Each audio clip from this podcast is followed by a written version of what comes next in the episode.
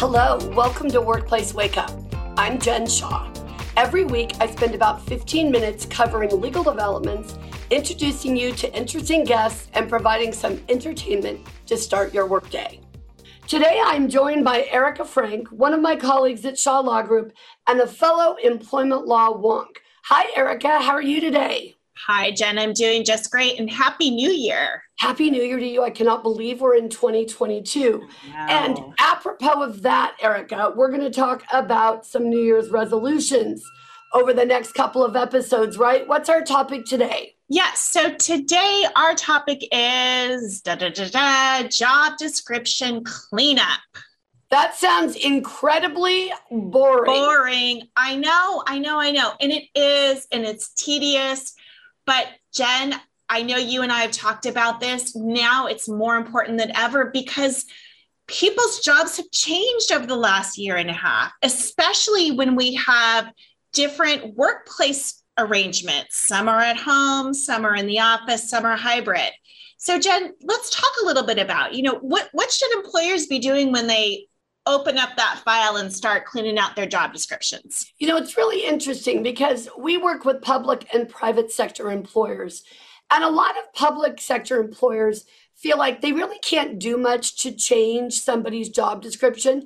Obviously, there's a term of art in the public sector called a duty statement, which sort of generally um, lets an employee know their classification and what they need to be doing.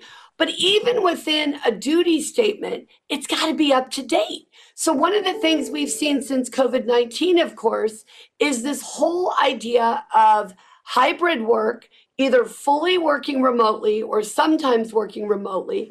People's job descriptions have changed. Positions have been eliminated because there aren't enough people to fill them.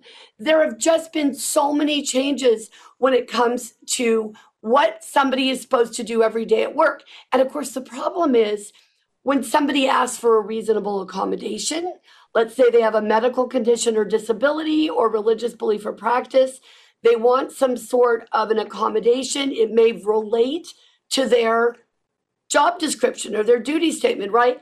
I know it says I'm supposed to travel, but I can't travel.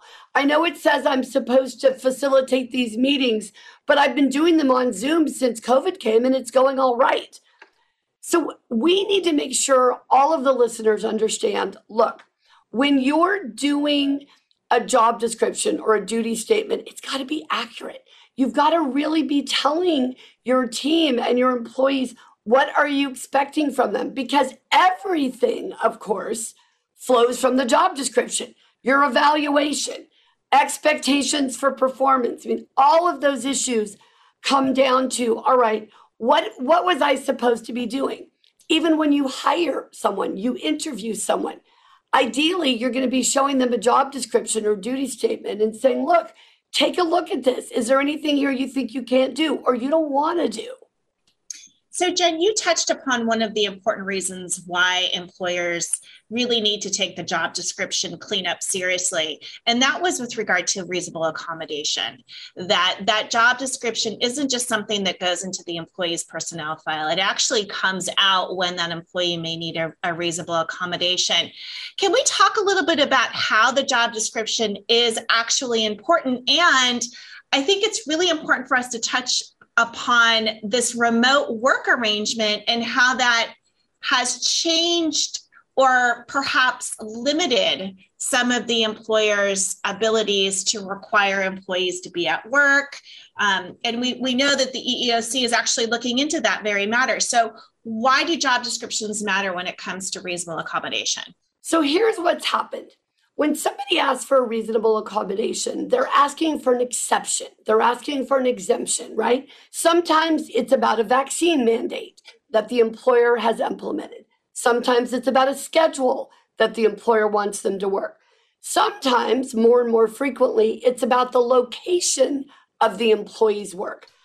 I loved working at home, right? So people are saying during the pandemic, I've been in my PJs. I get to get up when I want. I get to do what I need to do. I like having workplace flexibility. I'm able to go to my kid's softball game without feeling like my absence is obvious, right? And obviously, some people who are working remotely, they do have to be available. They're in a call center. they're in a call queue. But for many, many workers, the idea of working remotely has introduced a new level of flexibility and a new level of independence, and it's hard to go backward. So, part of what's happened is employers were trying to keep everybody employed at the beginning of the pandemic. So, they said, all right, they can't do their whole job right now at home, but that's all right. Let's just keep them employed. Let's do what we can do. We don't know what's going to happen with the pandemic. We don't know how this is going to work. So let's just keep them getting a paycheck. Well, of course, now those same people want to say, hey, you let me do it for 18 months. Why are you now saying that I, I need to be in the office or I need to be on site? And I think a lot of employers think they have to have a super uber reason for the employees to come back. And the reason may just be collaboration. The reason may be working cooperatively, being able to coach and mentor someone. You know, it doesn't have to be the actual job function must be done within the four walls of an office. It may just be that we're not working effectively as a team when we're not together. And we want to be in the same place. So that job description is our roadmap. If the job description says they don't have to travel, you're going to be hard pressed to suddenly say, well, you have to travel. If we're going to consider something to be an essential function of an employee's job, it better be in the job description or duty statement, or it's not going to be very essential. Now, when you mentioned the notion of collaboration, I so appreciated you utilizing that term because it is an excellent segue to the next reason why job description cleanup is so important.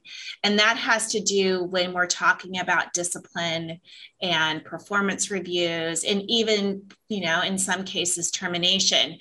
Why is that job description so critical when it comes time to uh, discipline an employee or even terminate? Well, one of the things we always ask when clients call us, Erika, and you know this because you're doing it now, they call you to say, you know, Erika, look, I've got this terrible employee. I need to fire them. And what's the first thing we ask? What's their job? What do they do? And what are they not doing? So if you tell me as a client that, oh, Tommy isn't doing X and it's a really important thing that he's supposed to be doing, but it's not in the job description, good luck it looks like you're making up a reason to get rid of Tommy, right? You don't have a legitimate business reason. Remember, even at will employees, right, who can be fired for any reason with or without notice, with or without cause, the employer still has the burden of proof. They still have to show, okay, I have a legitimate reason for this. The term pretext comes up, right? I say I terminated him because he didn't do X. He says, Are you kidding me? No one ever told me to do X. And by the way, it's not even in my job description. Well, now he's made an argument. The legal term for it is pretext. He said, She's full of potatoes. What she's telling you isn't right. This is all pretext. She wants to get rid of me because of my race, my color, the fact that I raised a COVID safety issue, whatever it is. Now the burden comes back to me as the employer to show, no, no, I had a good faith reason for this. If it's not in the job description, you just can't prove it.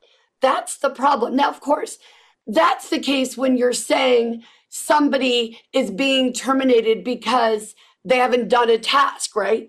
Totally different issue if they're being terminated because they sexually harassed someone or they threatened violence or they stole something. That's not going to be in the job description, right? You don't need to put in the job description, don't steal from us. Don't say anything sexually inappropriate to your coworkers, right? No, we don't, we're not going down that road.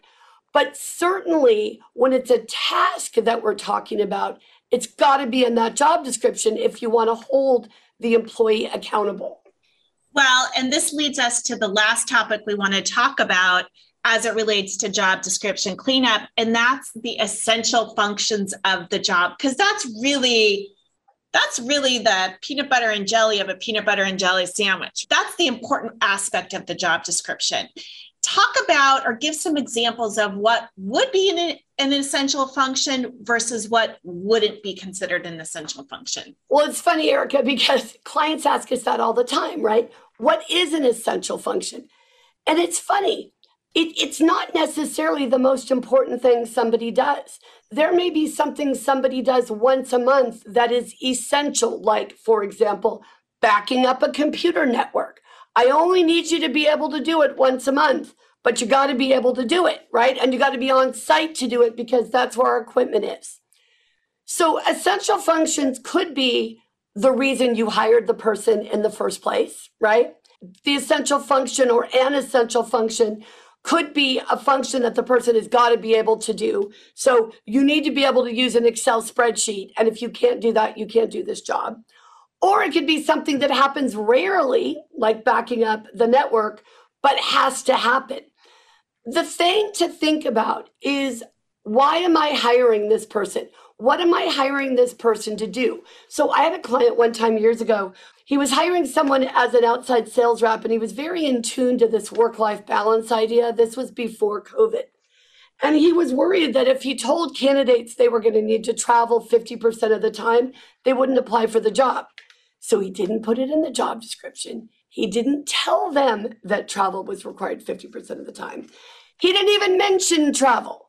Well, of course, he gives the job to someone, they accept, and the first day at work, he's like, all right, well, here's your hotel loyalty card, and here's your credit card, and here's your car allowance, because you'll be on the road 50% of the time. The employee said, What are you talking about? I have two small children. I never would have applied for this job. And he said, I know, that's why I didn't tell you. She said, Okay, well, I quit, right? So he calls me and says, Well, she quit. Well, yeah, because you didn't tell her what the job was about. You didn't think she was going to figure it out.